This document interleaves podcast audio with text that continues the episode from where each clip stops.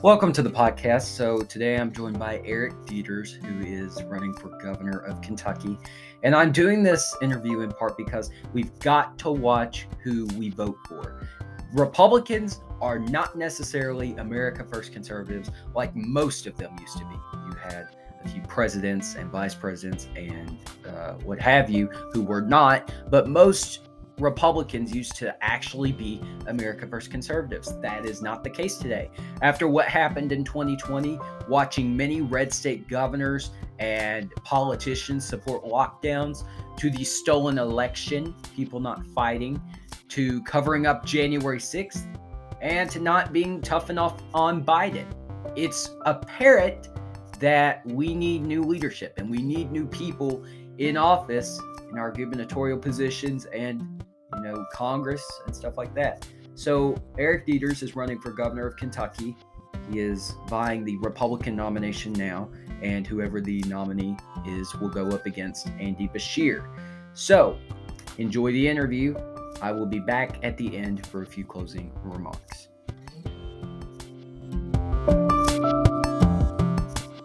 First of all, would you like to introduce yourself to the audience? Uh, my name is Eric Deters, and I am a uh, resident of Kentucky. I live in the Independence, Kentucky area, which is in the northern part of, and I am a candidate for the Republican nomination for governor. Okay. And what are some of your qualifications to be, become governor of Kentucky?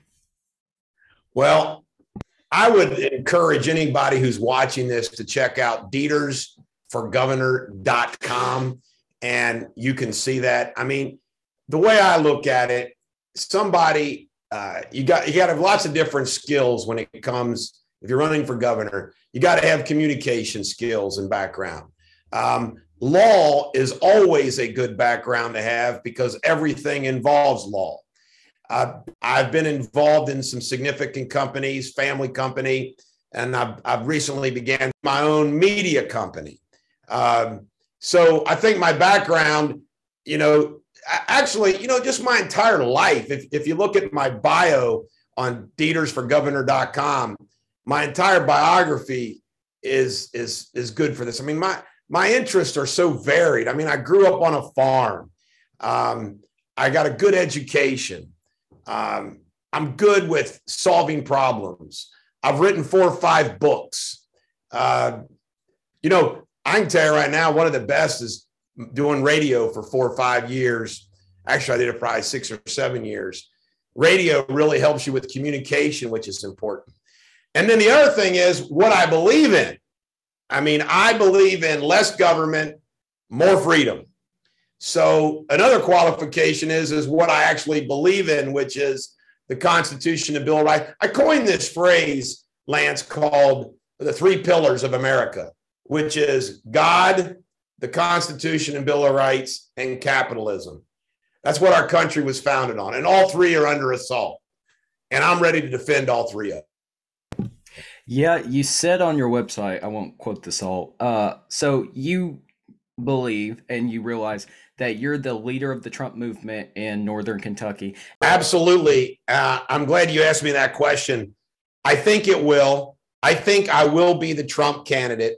I'm familiar with the other individuals that are considering this race, and I am going to be the only candidate in this race that's going to say the following things Senator Mitch McConnell needs to go as the Senate Majority Leader.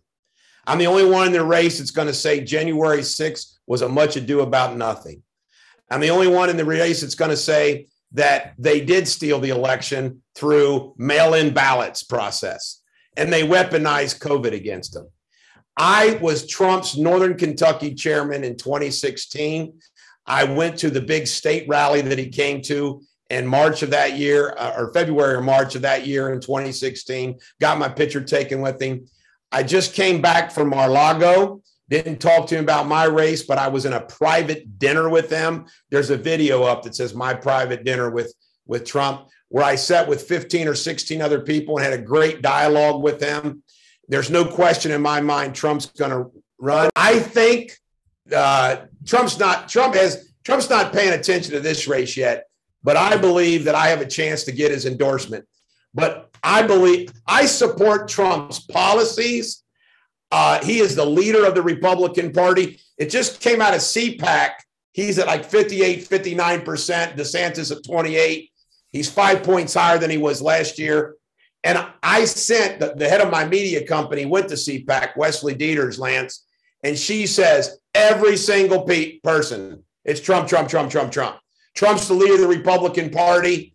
So if I'm the Trump, if I become the Trump candidate, uh, I think I can win. And Freedom Fest, it's just the Freedom Fest, 8,000 people showed up. I don't know how many people have been showing up at Fancy Farm lately, but I hosted that event and we had 8,000 people. There hasn't been a, that many people gathered for a political event in Northern Kentucky forever. So I, I just, I just know that I'm the best messenger for Trump, Lance. Mm-hmm. And you alluded to this, so I'll get on that. What would you say, besides the Trump factor, sets you apart from candidates like Mike Harmon uh, and then potential candidates Savannah Maddox, Kelly Craft? What do you think the fine line is going to be there? What sets you apart? Besides my position that I just outlined, that they're not going to, they're all going to play footsie with McConnell. But here's what sets me apart from every one of those people they're all professional politicians.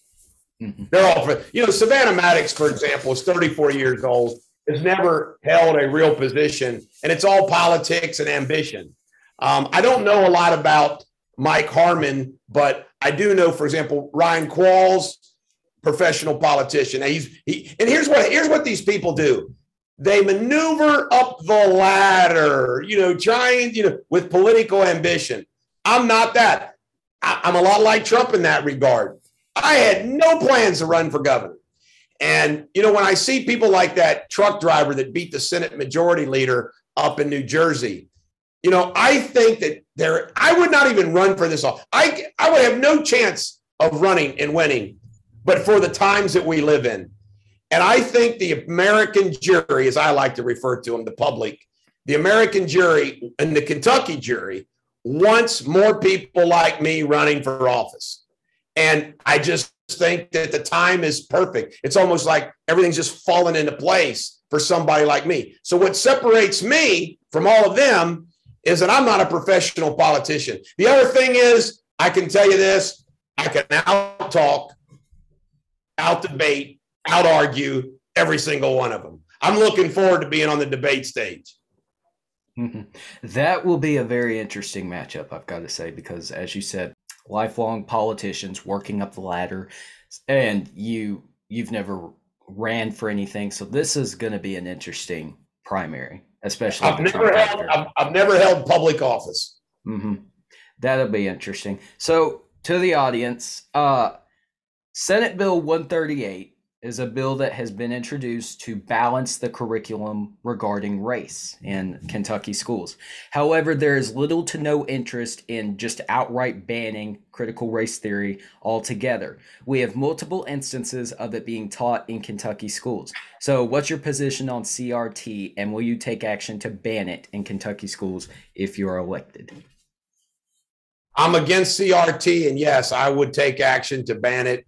There's no place for it um, it's just another form of racism, and, and and, we don't need it. it. It's just it's just wrong. Uh, you know, I'm I'm one of these people on on the issue of race. You know, there's certain maxims you live by that are more important than anything else because they will indicate where somebody is going to go or believe. And I have this maxim: content of the character, not the color of your skin. And that's what I believe in. We we should teach history in our schools without race being a factor. By the way, I'm all for teaching history, you know, whatever that history is, but we don't need to make it racial history. Mm-hmm. That that just makes it's just wrong. Critic, critical race theory is wrong, in my opinion. Yeah, agree. Uh, there's a lot more to history than this made up race uh, agenda that the left is using. So another hot topic right now. The Supreme Court of the United States may very well return the power to restrict abortion to the states this spring. Kentucky has a heartbeat trigger law, meaning to the audience, it's going to go into effect if the Supreme Court returns power. But this November, there will be a referendum on the ballot that will specify under the Kentucky Constitution that there is no right to abortion. So it'll just add it into the Constitution. Do you support these two measures that could render abortion banned in the state of Kentucky? Yes, I do. I, you know, I'm I'm one of these people that believe that abortion is murder. It's just that simple. You know, life begins at conception. And, you know, a lot of these things, those people that are like, well, what about this or that and everything? Well, let's face it. If a woman is pregnant and there's some type of medical emergency and she's goes to the hospital, all those decisions that are made about between the baby, the mom, and all that, that's between that doctor, that patient, everything else. In other words, my point that I'm trying to make is is the left always tries to claim, oh, there's going to be back alley abortions, there's going to be all this stuff, you know. Uh, and you know what? Unfortunately, if they want an abortion that bad, let them go to a different state. We don't need to have it in Kentucky. Mm-hmm. You know, I mean, Kentucky boundaries, you know, is a boundary to lots of other states. So I, I, I support the banishment of abortion in Kentucky. Mm-hmm. Easy, easy call for me. Easy call yeah. for me. Yeah, I agree. Uh, let them go to California or Illinois or somewhere, one of those liberal states right. that's already got right. the abortion law in right. place.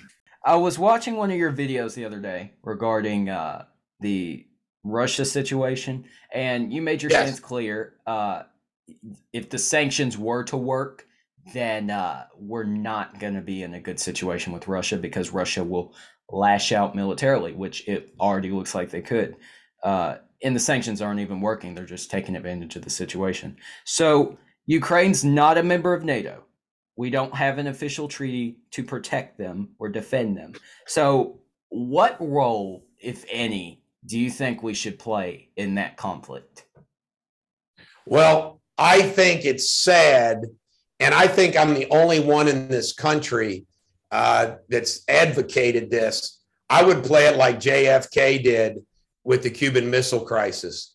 I would have put American tanks and NATO tanks on that border. I would have issued a no fly zone for Russia over Ukraine. By the way, all with the support of the Ukrainian.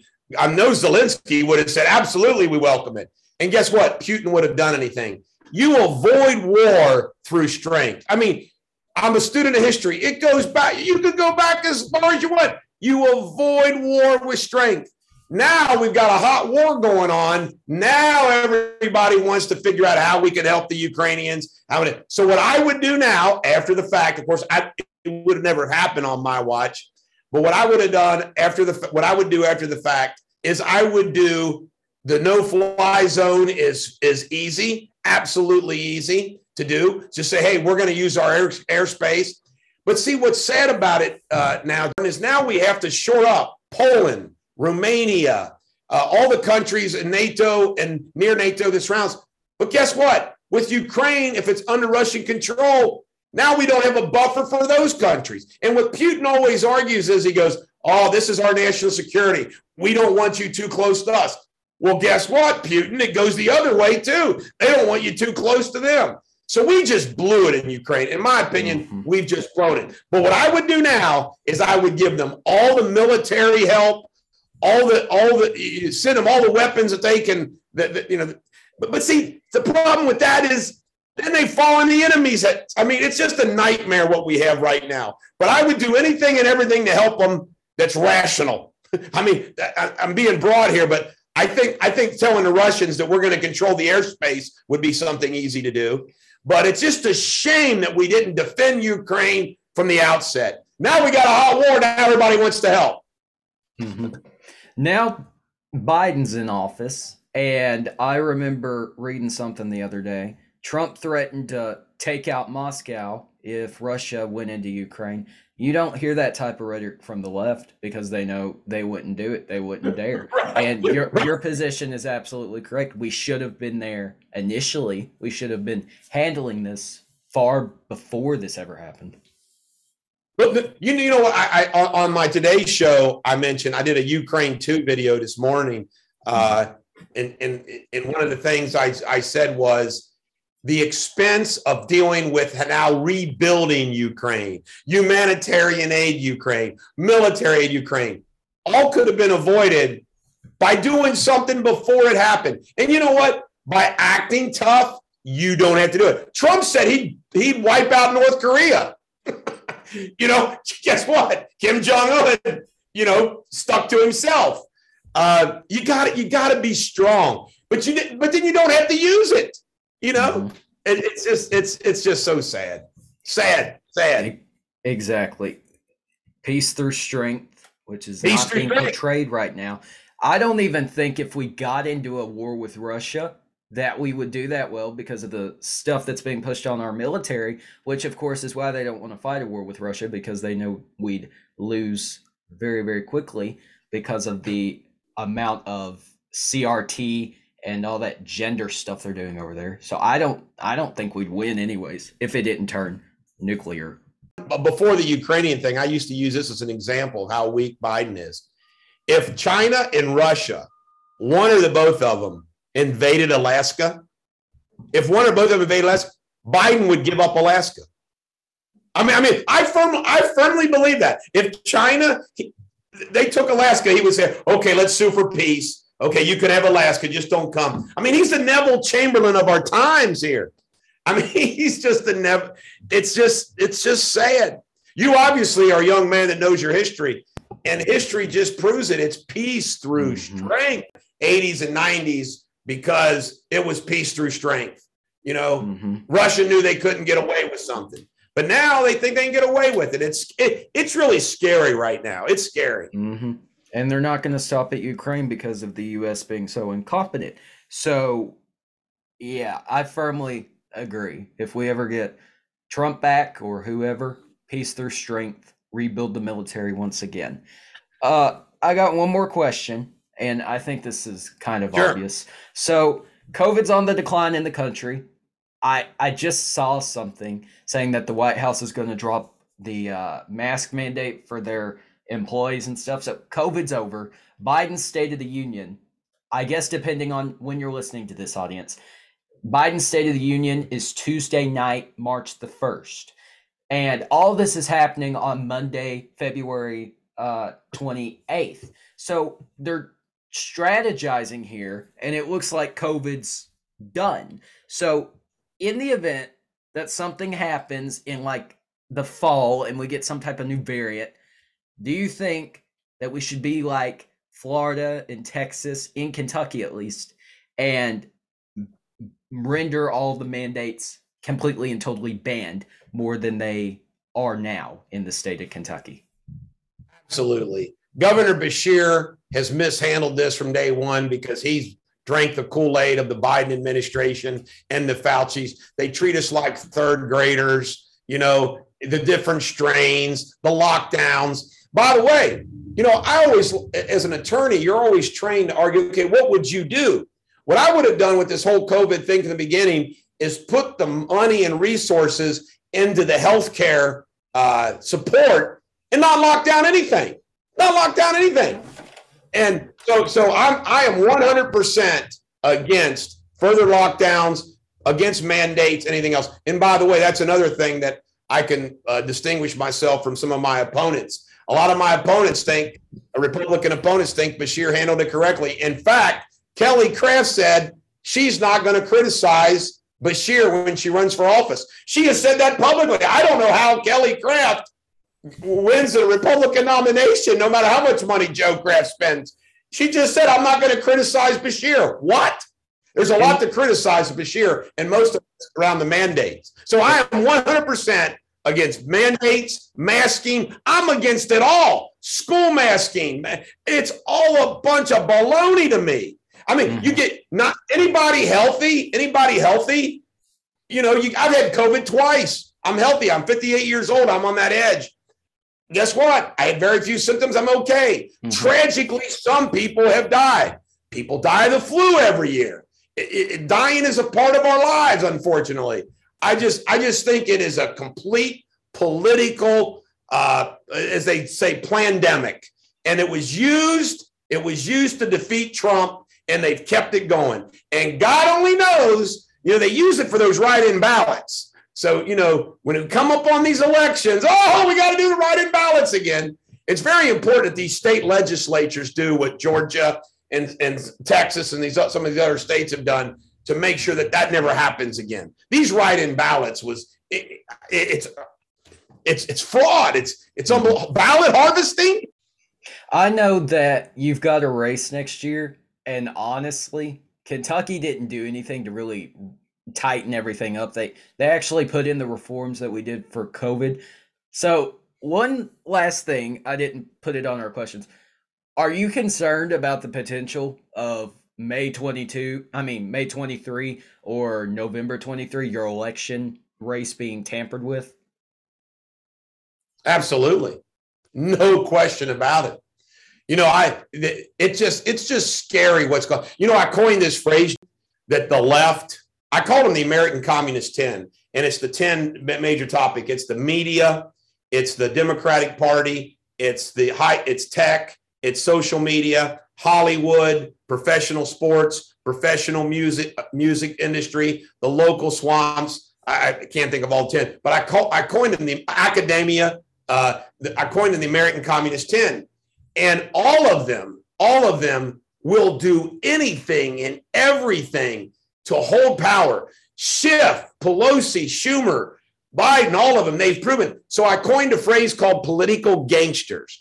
They are political gangsters. They will do anything and everything to hold on to power, all the while accusing Trump of doing it. I mean, it's that transference, you know. You know, while they're while they're claiming Trump's corrupt, they're the ones that are corrupt.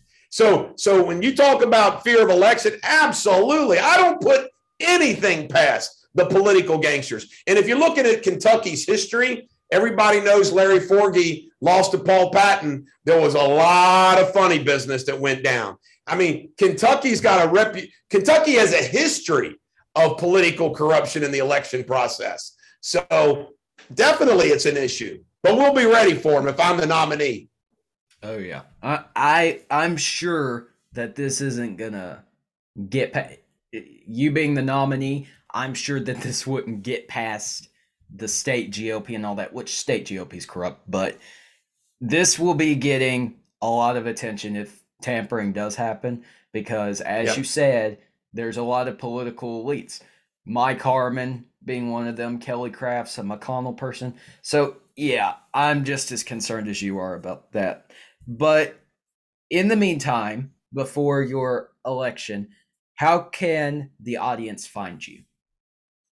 Um, first off, I am one of the most approachable people you'll ever meet. My email is eric at ericdeters.com, and I respond 24 hours to 24 48 hours to every single email personally.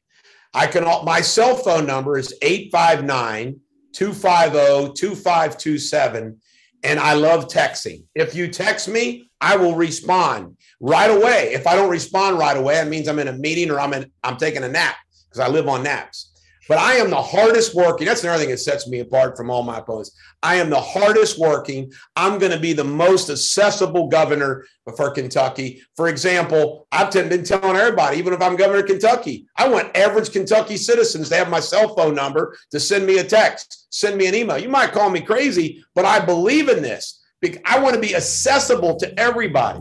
Um, so if you want to reach me, you can go to detersforgovernor.com. There's Deters for Governor Facebook page. I have a lot of personal Facebook pages. We're on all the platforms. Um, I'm on a waiting list for truth. Uh, but the bottom line is, is that text me or email me any questions, any help. Uh, I appreciate you doing this interview. Uh, and I look forward. I'll come back do another interview sometime if you'd like. But I really do appreciate uh, you doing this for me.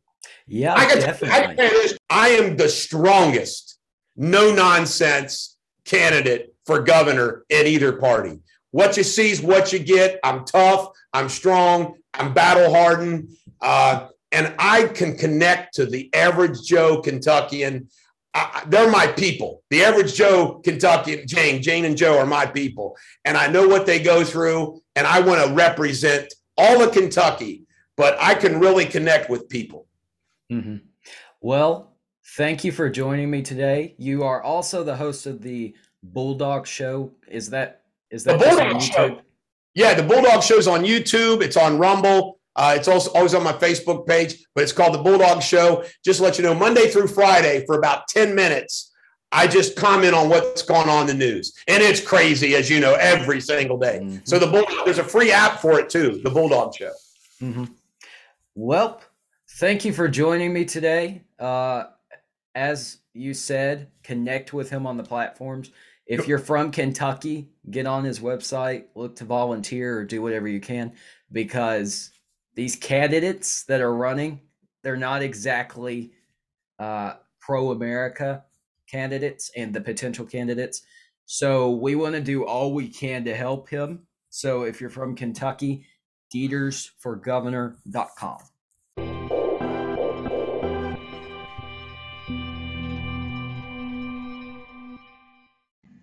Well, thanks again for joining me, Mr. Deters. Go to DetersForGovernor.com to learn more about his campaign. And as I said in the open, watch who you vote for because Republicans are not always America First conservatives these days. So for now, follow me on Instagram at the LB Angle.